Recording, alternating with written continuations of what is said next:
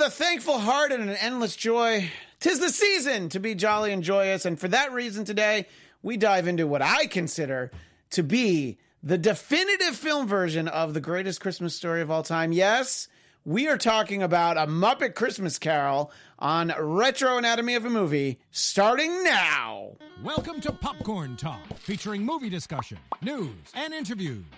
Popcorn Talk, we talk movies. And now, here's Popcorn Talk's Anatomy of a Movie.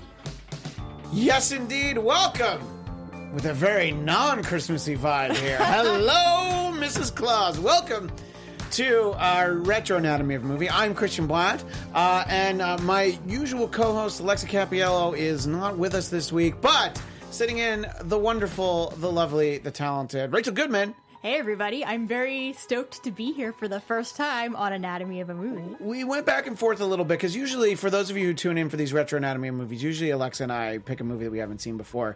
But with it being Christmas, I really wanted to do a favorite, and we very quickly both gravitated towards Muppet Christmas Carol. It was hard hard to talk either of us out of it, you know, doing a different one, right? Yeah, absolutely. Especially Muppets. Yeah, I, I do. I do love the Muppets, and I think that uh, look, I, I think there have been some other like the the first Jason Segel, just the one called the Muppets. Yeah. I thought was good. It was good. This is the last great Muppet movie. You know, uh, I, I I still have fun when I see the Muppets doing anything, but this this one is just the last one where you feel like you know you have the original three that Jim Henson was involved in, and you have this one, and they're they're just all right up there for me. So I have to ask before we Yeah. talk about this: Are you more of a manly Muppet or a Muppet of a man? It's a great question. I'm definitely a Muppet of a man. I'm 100% sure of that. I, yeah, I, I, I, I'm definitely not a manly Muppet. So uh, I do appreciate the question, though. Yeah. Uh, so the before we dive into it, because this is a little different, because we typically haven't seen the film. Uh, when did you first see this? When I Because was it came out in 1992. Yeah, I think. Yeah. I don't remember this, but I'm guessing. I mean, I would have been about five. Yeah. So I think I saw it when it came out in theaters. I think. Right. I saw it a few years later. Uh, I think you know my family. We, you know, my sister's seven years younger than I am, so we were just buying up a, a lot of. Uh, this is because I'm old. Uh, a lot of VHSs to watch, and this was one. We're like, oh, we love the Muppets. Let's watch this for Christmas. And I was just blown away by how much I really enjoyed it. Like I just figured it was going to be a fun Muppet movie. What I didn't think I was going to get is a performance on the level that Michael Caine gives in this. If you take Michael Caine as Scrooge out of this and you put him in a traditional Scrooge story with no Muppets in it, you're like, oh my God, this guy's amazing. He's so committed to it, you know? And I mean, look, it's a guy who sometimes makes like eight movies in a year, but he's great and he's so good as Scrooge because he doesn't for a second act like, well, this is just a Muppet movie. So, you know, I'm going to phone it in, you know? He that's the thing, and that's what I really appreciate. One, Michael Caine is such a classically trained actor. When he commits to a role, it doesn't matter what it is, he's committed. He sold me on him being the perfect Scrooge. But then on top of that, um, I believe it was the Albert Finney version. I believe he did a version of A Christmas Carol too.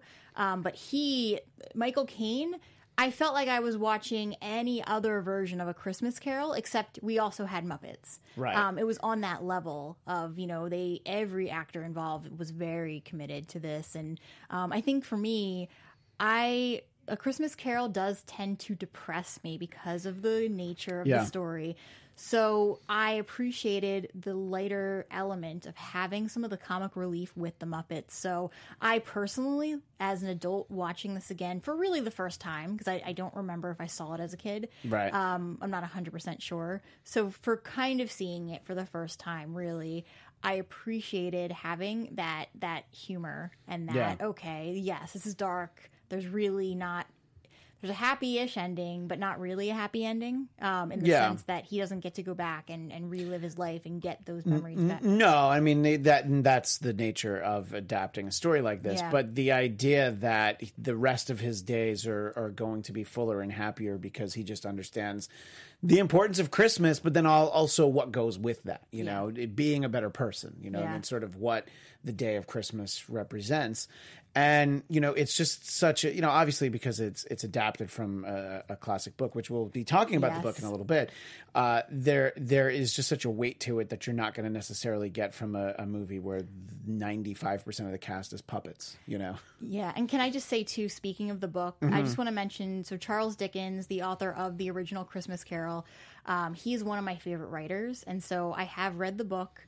And as we were, as I was watching this, I had the book kind of pulled up, Right. and was kind of scrolling just so Yeah. I could see like the comparison Yeah, I, they were I, doing. I, I told you this before we started. Uh, every year, right around Halloween, I tell myself this is the year I'm going to read Christmas Carol because I always want to read the book, and then I just never find the time. I think I'm going to need to read it, you know, maybe after holiday time because like that's when it just everything gets so busy. Like November and December, not the time to read a book, at least not when you have two kids like I do. But uh, so there are a lot of reasons why this film is significant, uh, just in terms of public perception, in terms of its place in Muppet history. Uh, there's a, the film did not do particularly well theatrically. Uh, it made five million dollars opening weekend. Uh, that's 1992, so that's not quite like if you make five million now. But its domestic release was 27 million dollars, which is is not good, even for a holiday movie where you have a, a, a shorter window for release and uh, the, you know worldwide that's thirty one million dollars. So this is not a tremendous, but look, It's a Wonderful Life was actually a bomb. They- Yes. what- it wasn't like oh, it just did. No, it was a it was a colossal failure. until they aired it on PBS, Right, and then, they every- started airing it on television, and then people find it and they love it. And I think you get that a lot with Christmas related movies. A lot of times, regardless of how they do, if they don't do well, obviously this one's great. But I think when people discover it on home video and cable, and now it's on Disney Plus now, so there's so many different ways to watch it. I think people are like, oh, let's check that out. Because if you have a soft spot in your heart for the Muppets, like I always did, you eventually want to check it out. And by the and by the time I watched it. I would say I was probably in my early 20s, maybe my late teens, just because I didn't see it when it when it came out, and I didn't see it for a few years. But again, like I said, I was just really impressed for it. So there's reasons why this is significant beyond that. Uh, it is the first major Muppet project without Jim Henson. Yeah. It's directed by his son Brian, and I think a lot of people just assumed that Brian did the voice of Kermit, but the the Muppet performer is Steve Whitmire, who did Kermit up until just a few years ago, is the one who takes over, and it is always a little jarring the first time he opens his mouth and, speaks because you just want to hear Jim Henson.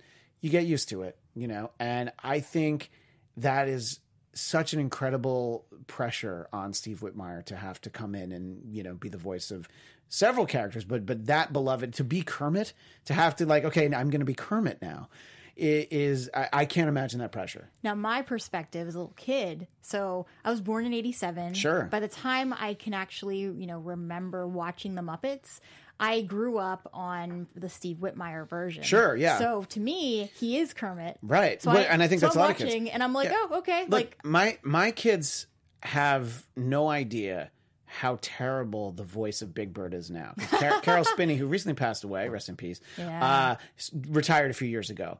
And the replacement voice must be a lovely person, but just doesn't sound anything like Big Bird. And uh, uh, you just watch and like they don't know, they have no idea. so you you know, uh, uh, so that makes perfect sense.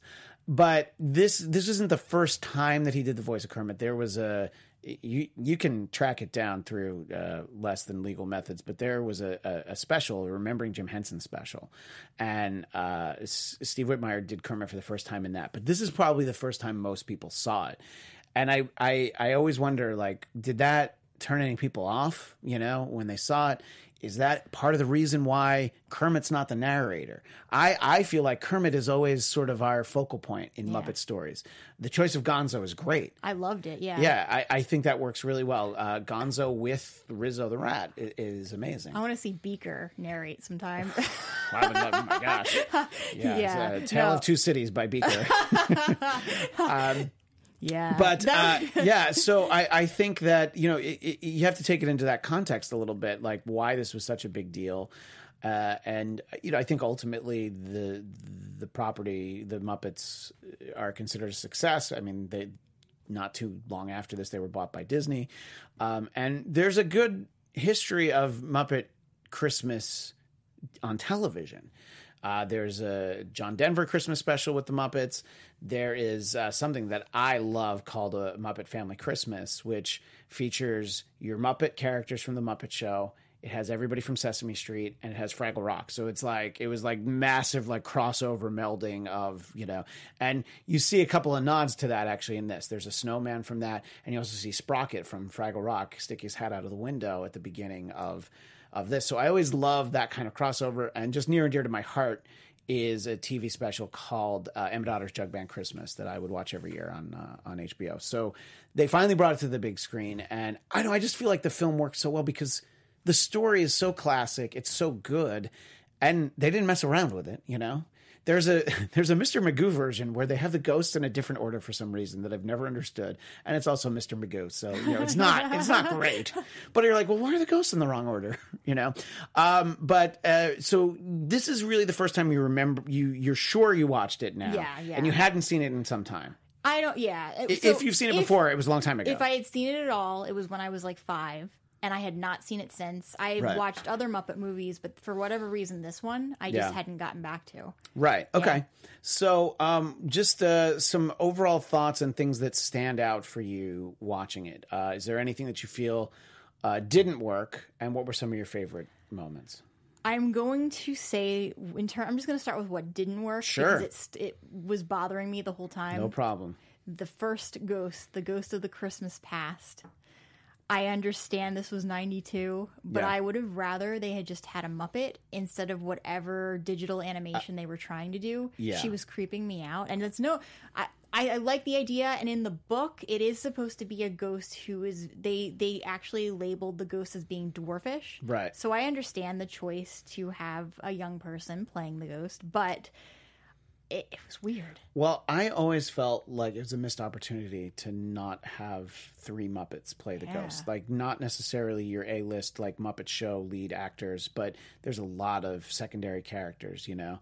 I mean, he shows up a little bit and, and is abused as he often is, but Bean Bunny could have certainly been a ghost somewhere in there, you know? There's there's a lot of that level of character. Or characters from other shows, you know? You could have had a Fraggle, you know, there's a lot of different. Um, I, I think that they were definitely trying to go maybe truer to that narrative. But yeah, I, I can see that point. What else didn't work for you? So that was the number one thing. Sure. Um, I I generally did like the music. Um, Right. I Which uh, give credit to uh, Paul Williams, who has done so much of the great Muppet music. You go back to the original Muppet movie and uh, beyond. But uh, I mean, the great songs that we know from the Muppets are uh, essentially all from Paul Williams. now that you have shown the reason I'm talking about the music too is because now that you showed me that deleted Yeah, we'll get to scene, that, yeah. yeah now I'm thinking okay that little section does not work without the song um, Yeah, well, I mean, you brought it up, so so let's get into that for a Yeah. second. So, uh, for people who saw it theatrically, you might remember that there. I, I, I forget actually what the history is uh, of the song. Uh, there's a song called "The Love Is Gone," which is between young Scrooge and his his girlfriend Belle. And it's the explanation of why she can't be with him anymore because just as the song implies, the love is gone. They're not together anymore. And my wife hates that song. She thinks it's so incredibly boring and it's slow. Look, it is slow. There's a song on Rudolph the Red-Nosed Reindeer called "It's Always Tomorrow," where you're like, oh, "Okay, I'll take a nap," but it's important to the story. This is very important to the story, and they always cut the song. You know, uh, I watch this on Disney Plus. If you watch the Blu-ray, there are places where you either, you know, as a digital download, you'll get it as a bonus feature. The laser disc has it included. The uh, full screen version of VHS. So old media has it, but it's not included typically.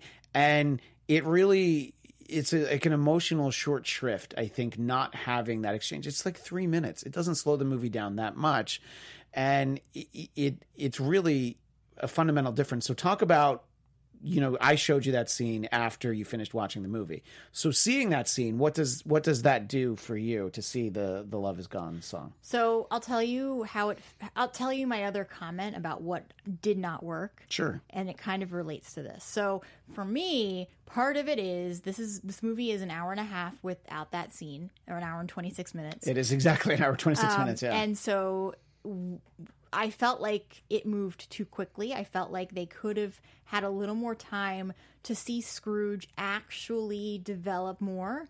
um, that song when we actually see that young Scrooge, but then also old older Scrooge. Is, Yeah, Michael Caine Yeah, starts yeah. singing along as well. I feel like that explains so much, and if we had kept that, it would have helped with some of the character development that I felt.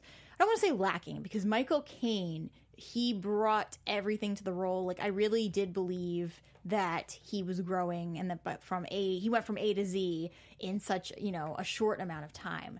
That being said, I think that they could have paced it. They they could have um, actually just made a longer movie. Yeah. Um, if they, you know, I know that Which with that song, uh, the movie was probably it was probably exactly ninety minutes, and then they cut it out, and it's an hour twenty six. Yeah, you know, yeah, so yeah. you're just like, oh, that's a that's a that's a strange time. Yeah, but it would have helped, and I think that um, uh, for me, it, it's just hard watching something happen so fast, and I so I felt a little bit like pulled out of the story for that reason. Yeah. So okay. So I, I think I can understand that, and I, I guess sometimes you have to take consideration when things are for children. But like, there's a Mickey Mouse Christmas Carol that I think's 30 minutes, and you want to talk about just they just buzz through everything. you know, uh, seeing that song now, like obviously you watched it after the fact, but uh, what did that sort of do for your understanding and appreciation of the narrative that they, you know, that Brian Henson had for the film? The fact that you have it's not just a two person song. You have the three people involved who are very very different. We have seen scrooge age from a little boy to this moment as a young adult and just the moment that he's in as you know 20s i'm gonna guess. Yeah, I think Um, that's about right. yeah yeah. So the the place where he is it's not unheard of for people now to be like that to say i can't i'm not ready to marry you. I still want to make more money. I want to be able to afford certain things for us. I that's i think Yeah. that the lesson is universal and and that that's what i really took out of this is that Scrooge obviously has this he has this gift to be able to look back and see the different places you might be in your life. And as an older person as Michael Caine um, he's able to to have more of a realization okay yeah like I was planning all of these things but obviously I didn't see like I didn't live in the moment I lived for the future and not for my not for my present Right. Yeah. No, I, I, I think, and look, it, you and I are both married uh, to other people, not to each other. Uh, but it, it, when I was very young, long before I'd met my wife or even considering getting married, I remember getting the advice is like, if, if you wait to get married until you can afford it, you're never going to get married. And I was later given that same advice about children. You'll never be able to afford Yeah. it. So you should just do it when it makes sense. I've always A- heard that too. And you know that that's just. I think that's what Scrooge needed to learn. I feel like old Fozziwig probably could have bent his ear and maybe just told him like, "Come on," you know, because he's trying to get him to have fun at the party. Yeah. you know, and he introduces them. You know, but there's only so much you can do. You know, when he's just that set in his way that he has to be a success. Uh, so, what were you going to say before we what, move past that? what breaks my heart too is this is kind of tying in the book a little bit. Yeah, I wanted They- to get to that, yeah. So they specifically so there's two things. If you want, I can talk about the differences now Well, yeah, too. yeah, because you talk about that we see the character again in the book, Yeah. which for So- all the film versions of this I've seen, I, I didn't actually realize that. So, So here's the thing: the first like major difference is that when we see Scrooge as a little boy, they make it sound like he purposely pushed his friends away and Right. that he knew these people, but he was choosing to be a workaholic. In the book, what the language they use is that his friends had pushed Scrooge away, which I feel is a key difference to a person who is going to go down a dark path um, not to say that I didn't feel bad for the Scrooge in this movie as a little boy, because I, I still did. It still Yeah, breaks course, my heart yeah. that he's just trying to do what his family didn't do for him and, and get ahead. and even as an older man in his I don't know fifties or sixties, he's like, well, yeah, the holidays were a great time for me to catch up on extra work. Yeah. Like he still convinced himself that like this was a good thing that I didn't have any family or any friends. You know, there's it, it that that makes it even that much more heartbreaking to have Yeah. the present day version of him be like, oh, good, good for that young man that he has no one. But know? it's almost like when you read the book and you see that line that literally says Scrooge was working because his friends had pushed him away. Right. To me, that sets up a much like deeper psychological reason for why he would eventually grow up, meet somebody, and still have that innate fear. No, this person could leave me too, and the only thing I really have is what I work for and what I do for myself. And so I feel like that's part of it, and um, it's interesting, you know, to see how they present it in the movie versus what we see in the book. The extra scene that we get with Belle is actually um, after the fact. Um, after so we it's the So does the ghost of Christmas? How how do we see this scene? so it's he's still with the ghost. Older Scrooge is still with the ghost of Christmas, Oh. Christmas Past, Past. okay. He they the the ghost shows him Belle saying goodbye, like what we see. The next part is actually where he says, "I don't want to see anymore. Don't show this to me." And then when we go to that next scene. Um, he knows where they're going with it. It is Belle's husband. So we see Belle maybe, they make it very specific that Belle now has a family. She has a daughter who's like 15 or 16 okay, so quite some time so later. it's yeah. like yeah it's like let's just say 20 years later Sure, yeah. so we see belle's husband come home belle has we see the life that belle ended up having with a family and belle and her husband comes home and she and he says to belle hey i met i ran into one of your old friends and it was scrooge and they Oh. proceed to basically not speak very kindly about him Right. and that's that's all it is is that he's an afterthought and that's one of the things that they really stress in the book is that this idea of people will move on if they need to move on Right, exactly. And, uh, you know, you start to feel even for older Ebenezer Scrooge, because how many times do you want to hear people talk badly about you, especially like when they're glad you're dead, you know, when Yeah. the ghost of Christmas future. Uh, just to backtrack, uh, I, I, I knew as soon as I said it, I had something factually wrong. So that song, When the Love Is Gone, and the reason why we're focusing on it is because it's so important to the story. And when you take it out, it, it's a big leap for Scrooge. All of a sudden, he's like, "Oh yeah, yeah, I'm starting to see the world differently." So uh, the Disney had acquired the Muppets prior to this.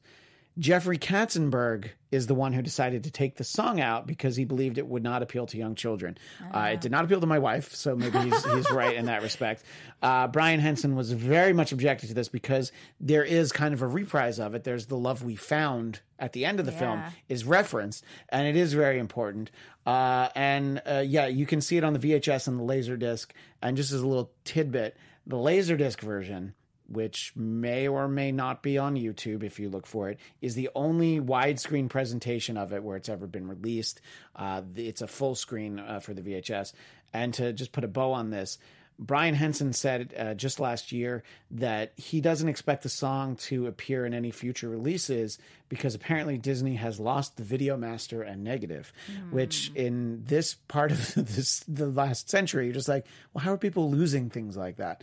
Uh, but I guess if you think you're cutting something out, you know, what are you going to do with it? But anyway, uh, so I think the reason why we spend so much time in that is because it is such an important thing. But I do think Michael Caine does this great job of even how after you see that there is some difference after the first Ghost, he just doesn't necessarily want to see anymore. You know, and I think we do have fun with the Ghost of Christmas Present, who is very forgetful because he only lives in the present. I think that that's a fun idea. I don't know if that's something that's directly from the book. I, I, I would assume that it's something like that, or, or am I wrong on that? they it was different the Okay. go- so the ghosts that they bring it first of all the style of writing with dickens it, it, it's hard to kind of translate it but it sometimes in terms of how the ghosts are acting but i get the sense that the ghosts are very like monotone and like they don't really like they're just here to warn him and like to teach him a lesson. So we don't get the same character like character mannerisms that we get with the muppets when we see them, especially, you know, like you were saying, the ghost of Christmas present and how forgetful he is and Yeah. and just like generally goofy that he is just, you know, Yeah. Right. No, absolutely. And and I think that look, the the film works for a lot of reasons. It has to be grounded in who your Scrooge is, but uh, tremendous credit to the the Muppet performers. And uh, I have a I have a friend who whose uh, brother works with uh, very closely with the Muppets. In fact, uh, performs a lot of uh, the characters in the present day. Uh, and I once made the mistake of referring to them as voice actors and you forget that they're actually performers because th- there are definitely exceptions but usually the person doing the voice is also moving the muppet around Yeah. and there's always great behind the scenes uh, videos you can see of I, I think it's from Sesame Street of of Jim Henson and Frank Oz. You can see them actually moving characters around, and it's great. Uh, but you you know a lot of the Muppet performers you don't see as much uh, anymore. Uh, in all honesty, it's uh, it's a point of contention for some uh, people uh, because it's just they didn't want to pay uh, you know, they, and they've used replacements. But this is other than Jim Henson. This you still have the full complement of Dave Goelz, who is Gonzo, and also Bunsen Honeydew. But and and of course Frank Oz, who is Miss Piggy, Fozzie, Sam Eagle, and Animal. So you you know just to have that level of talent on the set obviously you're missing Jim Henson, but you still have these great performers who had played these characters for decades. And I, I think it really shows. I think if you see if you see Fozzie and it's not it's not Frank Oz and especially uh, someone else doing Miss Piggy, it doesn't feel quite the same. Yeah, and now for me, I grew up with Frank Oz. Right. Yeah, so that's the same for yeah, you. yeah, yeah, yeah, So if it was anyone else, it would feel weird. Right, exactly. So, uh, I and and I think that it's just it is so believable for that reason. And there's the fact is that the Muppets always have such a great sense of humor about themselves, and just this whole narrative that Gonzo is this all-knowing Charles Dickens, but Rizzo is still Rizzo and knows him as Gonzo, and is like, "All right, Mister Dickens," you know, all that, and just like the antics they get into, it's good. The pacing's right. You have enough silly stuff that happens along the way, and just little gags are the things that I always that make me smile when I think about it. Which is when Sam Eagle is young Ebenezer's headmaster, and he's like, "It is the American way," and Gonzo whispers to him, and he's like, "It is the British way." Just dumb little things like that. Like that's what I come to the Muppets for. It's just silliness like that, you know. And all like the different philosophers that they Yeah. had, like Aristotle, Yeah. and then all of a sudden it's Gonzo's head. Of course, yeah. So uh, yeah, and I, I just think it's uh, it's so much fun when you have that, and just the simple thing that uh, obviously uh, Fezziwig is the character in the book, but then Fozzie, who yeah. else could you have but Fozziwig? Yeah. And I love that we see Fozzie's mom, who is a character from the TV special that I mentioned, The Muppet Family Christmas. So I like that we had Fozzie and his mom together, and uh, you know just the way that the story is populated. I mean, of course. Miss Piggy is Emily Cratchit, but I love their kids too, who are characters obviously that we only have in this movie. And Okay. even and even Miss Piggy, we still get her personality. Yeah. Like when she's eating all of the you know chestnuts, Yeah. and her two daughters come over, and they're literally little Miss Piggies. Yeah. and yeah, and just that they love Kermit just as much as as Piggy does because yeah. yeah, it's like and naturally they're married. Like yeah, yeah, of course. yeah. Yeah. So uh, it's just it's so fun, you know, and and I think that uh, obviously if you're going to tell a Muppet story, uh, that is incredibly important. You know that you you are able to have this kind of fun with it. You know. Um, what are uh, so we were talking a little bit about the book. Are there any other fundamental differences, or are they fairly minor, or what have you found as you were comparing the two? I mean, there are definitely differences. There's a lot of minor ones, so it's kind of hard to go through everything. Sure, sure, yeah. But one of the things is just the language in general is definitely a lot older. Um, one of the things when he was talking to Belle um, is that she was taught. She mentioned him idolizing gold. Right. And that that was his new idol, and so there was a lot. Like I feel like there was like a different way that Dickens was trying to convey his message. Um, Right. there was it felt like it was more of like maybe a more of a religious undertone as well um, but that's obviously the time and and maybe just the way that writers were um, you know maybe just the way Yeah, because I believe then. it was written in 1854, Yeah. and uh, obviously it, it's a it's a very specific frame of mind that people have, and it's also it's an interesting thing because in the 19th century, Christmas wasn't necessarily the way that we think of it now. You Yeah. know, I mean, it it, it was clearly an, an important an important day. Uh, it was a religious holiday, the gift giving, all all of that, but it, it wasn't quite the scale that we have now. Uh, you know, I mean there's obvious reasons for that difference. But uh, yeah, so I, I I've always like I said, I've always wanted to read the book, and uh, I, I I feel like it'd be interesting to explore some of those differences. Gonzo did pull some literal literal quotations from the book. And Right. one of the things I want to mention, in case anyone's not familiar, is that if you have a story now written before 1929, it is in the public domain. Right. So you they can legally do that, and there's not an issue. Right. Um, and so they Gonzo started the story at the very top of the movie by saying, um, like literally using the first line, Marley was dead to begin with. There's no doubt whatever about that. And, Yeah. and I was following along, and some of it was word for word. Right now, of course, in the book, there's just Jacob Marley. Yes. But this, we needed to have Bob Statler and Waldorf. yeah, we had to have.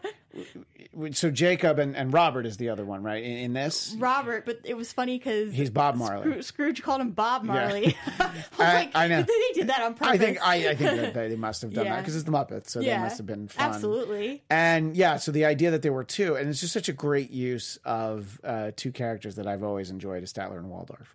And uh, I like the first time I saw it, I was so excited. I'm like, oh my god, they have Statler and Waldorf as as the ghosts.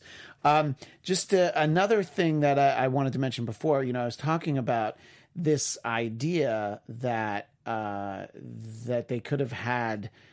Muppet characters uh, play the ghosts. Uh, apparently, the first draft of the script, it was either uh, there were thoughts that either Robin or Scooter could be the ghost of Christmas Past. Who Scooter, by the way, is not in this movie.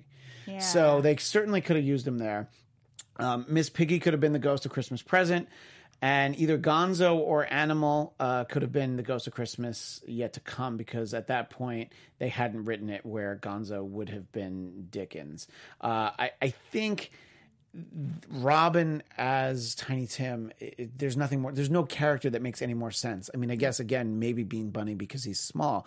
But if if Kermit is going to be Bob Cratchit, just how perfect is it that you have the the little, you know, sweeter, even more innocent version of Kermit, if there if you can imagine such a thing, because you know Kermit's a little bit cynical, the Kermit that runs the backstage of the Muppet Show, but Robin is just this, you know, this God bless us everyone sort of uh, a character. So uh, I, I think that the characters are used really well, but it wasn't until I read this that I, I was just like, yeah, wait a minute, where's Scooter in this? So the other thing I just thought of too was uh, they changed. They didn't really mention a lot with the sister um, in the book and in other movie versions of um, A Christmas Carol. Right. They they incorporate more of that storyline where there was a little more that Scrooge had going on with the sister. Like she, you actually see her in the storyline. Okay. Yeah, whereas this, I mean, obviously there there must have been, you know, a sister or a brother because he's got a nephew. but but they don't really unless I missed it, they didn't really talk about her or have a storyline with her at all. So uh, I just want to read a quote from Michael Caine, who uh, once he was cast, uh, it sort of represents my praise for him that we had at the beginning of our show. Uh, so Michael Caine said, "I'm going to play this movie like I'm working with the Royal Shakespeare Company. I will never wink. I will never do anything muppety. I am going to play Scrooge as if it is an utterly dramatic role and there are no puppets around me." Uh, and and and it shows because look, eh, there are a lot of different ways. You know, you you could be Charles Grodin in Great Muppet Caper. It's all very like wink and a nod, you know, which is fine. It works for that story. I just think that the reason why this film is great instead of what would have been just good is that they don't treat it like it's silly in any way that that, that these characters are all Muppets. And that's the whole thing is that in order for us to buy it, Michael Caine had to sell it, and he had to be. He had I, that's a, a brilliant quote because obviously he brought to it the same energy he would have brought to any other movie, and Yeah. it shows. And um, the fact that he would take it so seriously um, is a testament to him as an actor too. Yeah, I I uh, I continue to be impressed by it, and and like I said, I was so glad to have a, an excuse to watch this. But it's, you know, I'm and the the budget I think was uh, I was reading this earlier. I think the budget was about uh, ten million dollars, or maybe it was twelve, and it's twelve million dollars. And obviously, when you make five million dollars in opening weekend, even in 1992, you're like, uh-oh. Uh But it, it did uh, open. You know, th- Disney didn't have the whole synergy thing figured out at the same point. It opened uh, around the same time as Aladdin. I think maybe even like a week before. So that doesn't that's not going to help if you come out at the same time as Aladdin. you know? No, it- it's uh, it's really funny though. I'm I don't 100 percent remember whether I saw Christmas Carol in theaters, but I do 100 percent remember seeing Aladdin. I, So- I think a big reason why I didn't see it is I remember taking my little sister to see Aladdin. Yeah. But, you know, I mean, it was like, well, let's go see this, you know, because we knew Robin Williams is in Yeah. it. That's going to be great, you know? And uh, obviously, I don't know, it was just, a, it was not something that I even thought of until years later to watch it. Yeah, and there's just I mean it. There is just a different energy to a movie like Aladdin versus a Muppet Christmas Carol. and Yeah. not not that it makes one better than the other, but there's just you know I feel like with Disney and with the idea of an of a cartoon. Um, not that Muppets wouldn't have been seen as something very, you know, um, like a formidable choice in holiday movie, but um, I just think that with the reconnaissance of the animated film with Disney, that a lot of families would have chosen the, uh, uh, you know, Aladdin uh, cartoon over Yeah. Muppets. And just looking in the chat, a lot of people uh, definitely saw it on cable or television. You know, that's where you started to see it, and you kind of see it every year, and that's kind of the way that you know. it. I mean, you might not own it. I mean, now that it's on Disney Plus, probably a lot of people uh, have it. Uh, but uh, the uh, Westy kid in the chat uh, loves Statler and Waldorf as uh, Marley and Marley, and I, I have to agree with that. Uh, I just wanted to give him a shout out. And uh, Big J twenty one points at the Fraggle Rock rules. rules. It absolutely does. Uh, it uh, it seems to be a little bit of a forgotten Muppet property, but uh, I believe as with even the Dark Crystal, which is a show that Rachel and I did over at AfterBuzz TV, we did the after show for. Uh, I believe the uh, Fraggle Rock reboot is coming as well. Um, you know, because uh, why not? If something works once, I mean that was thirty plus years ago, I think. So you can probably get back into it now. So, uh, what are we kind of take away with this? Um, you know, you and I, one of the films we considered was Scrooged with Bill movie. Murray, which is a which is a, a completely different approach to this story. But I love this version, that version. Yeah, and just like Scrooged, not to kind of segue here too into that, but Yeah. like Scrooged too. Talk about deviating from the source material. Yeah. Scrooged is so different. Scroo- well, yeah, I mean, he he like runs a TV network. Well, and and, And- he and ends up have- with the girl. yeah, right, exactly. It's true. It's a great Like, point. Actually, He's still young enough because Yeah. he's like Bill Murray was maybe like in his forties at that So- point, maybe maybe late thirties. It's hard to tell because you I think 40s, 50s. Yeah, Yeah, yeah. and yeah, that's true. I forgot he does end up with it's uh, Karen Allen, I Yeah. believe. Yeah, and it's that's such a different approach to it. So um, that I did see in the theater, which is very funny to think about because I I, I, I always liked Bill Murray, so I remember seeing that with my mom, and I loved that movie. And that's another one that it did fine, but it it isn't a movie that people necessarily saw a lot at the time but you know christmas movies. It's like christmas vacation. I saw that in the theater too. And then a few years later these are the movies that start to really catch on i think. Uh, so what i wanted to do with to take this i- compare it to other versions of a christmas carol that you've seen uh, would you say it is do you think another version is your favorite? Is the book your favorite? What do you how do how do you compare it to other versions of this story Um, okay, here's the thing. The Muppets are absolutely one of my favorite things ever. sure So I love that aspect of it, and I love Michael Caine's acting.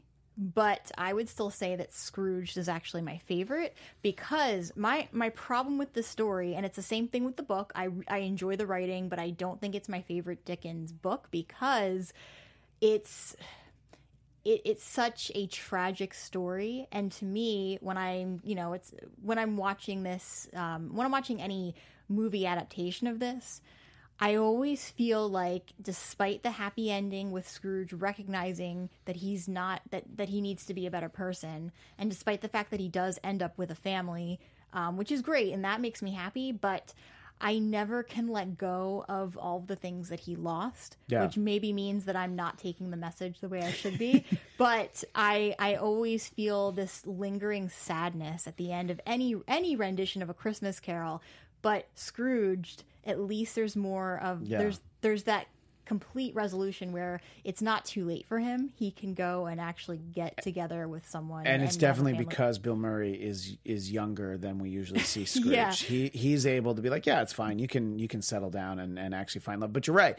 He basically Ebenezer Scrooge. He ends up like, oh well, now you're closer with your nephew and his wife, and and you know, but you don't have your own family, and it is much too late for that, sir. Yeah. So uh, There, um, I just wanted to add one Yeah, more sure. thing. I would love to see a version out there where it is a younger person and they have more time, like another version, like we had Scrooged, but I'd love to see maybe a female version where the That'd be person's a little interesting. younger and they can actually have that twist at the end. There's a very non-traditional version that when I say what it is, people would probably laugh. That I think is a great telling of this, and it is the, uh, i i you know what? It, it's. I'm just remembering now. It's actually not a Christmas Carol. It's a Wonderful is it? Life. Oh. It's a Wonderful Life. So uh, it ob- it's obviously only tangentially uh, connected once I, I But it- realized. it makes but sense. so there is an hour long episode of Married with Children where uh, the the angel of Clarence is played by Sam Kinison, and he shows Al Bundy how everybody's life would have been so much better if he had never been born. so he decides he wants to live because he wants everybody to be as miserable as he was his whole life. Wow. And I like when you take that sort of a twist and, and put it on there, you know? Uh, so obviously that is not as relevant to it as when I open my mouth. But um, yeah, I, I, I think that this is. I wonder. I, I was talking to my wife about this as I was rewatching it uh, earlier today. Is my son is four, and I feel like the scary parts might still be a little too scary for him. But this might be the version that you can show to the youngest audience. I don't quite know if my son's ready for it yet, Yeah. but usually the the dark parts are way too scary, you know. And I, I think this is something that you that you can show to you know maybe my son needs to be six or seven. I'm not quite sure about that, but uh, I, I think that you're able to tell this story in a way that they'll like it, and maybe if they are a little bit older, they're like, well, oh, there's a book of this. I, I would like to I would like to read that, and not. Uh, just watch the the DVD of the Mr. Magoo version that is on one of those collections. Anyway, uh, that is basically our time for this. And uh, Rachel, I was so glad that you were able to come in and talk about this film. Obviously, I can talk about it more. Uh, this was mostly gushing about a movie that I already loved, but I love to have an excuse to rewatch it. Uh, I watch it most Christmases, maybe not every single year. I do like to usually try and find time to rewatch it, even if it's while I'm wrapping presents or whatever. But I was very glad to get to talk about it and to talk about it with you. Uh, Alexa and I will be back in the new year uh, in early January, I think on the 7th. And I think we might be covering Goodfellas. I have seen it. She has not. Such a good movie. So uh, there'll be an interesting approach to that. But uh, until then, Rachel, where do people find you? So first of all, thank you for having me Absolutely. on the show. And you, everyone can find me on Twitter at Rach Goodman or on my author Instagram account at Rachel Radner Author. And you can find me on Twitter and Instagram at ChristianDMZ and Thursdays at 1 p.m. Pacific right here on the Popcorn Talk Network for Marvel movie news. Uh, a little bit earlier today, we did the big Marvel movie, DC movie news uh, holiday crossover, so look for the archive version of that. Uh, that's all the time we have now, but uh, a joyous Muppet Christmas and happy holidays to everybody and Happy New Year. We'll see you next year. Bye. From producers Maria Menounos, Kevin Undergaro, and the entire Popcorn Talk Network, we would like to thank you for tuning in. For questions or comments, be sure to visit popcorntalk.com. I'm Sir Richard Wentworth, and this has been a presentation of the Popcorn Talk Network. The views expressed herein are those of the hosts only and do not necessarily reflect the views of its owners or principals.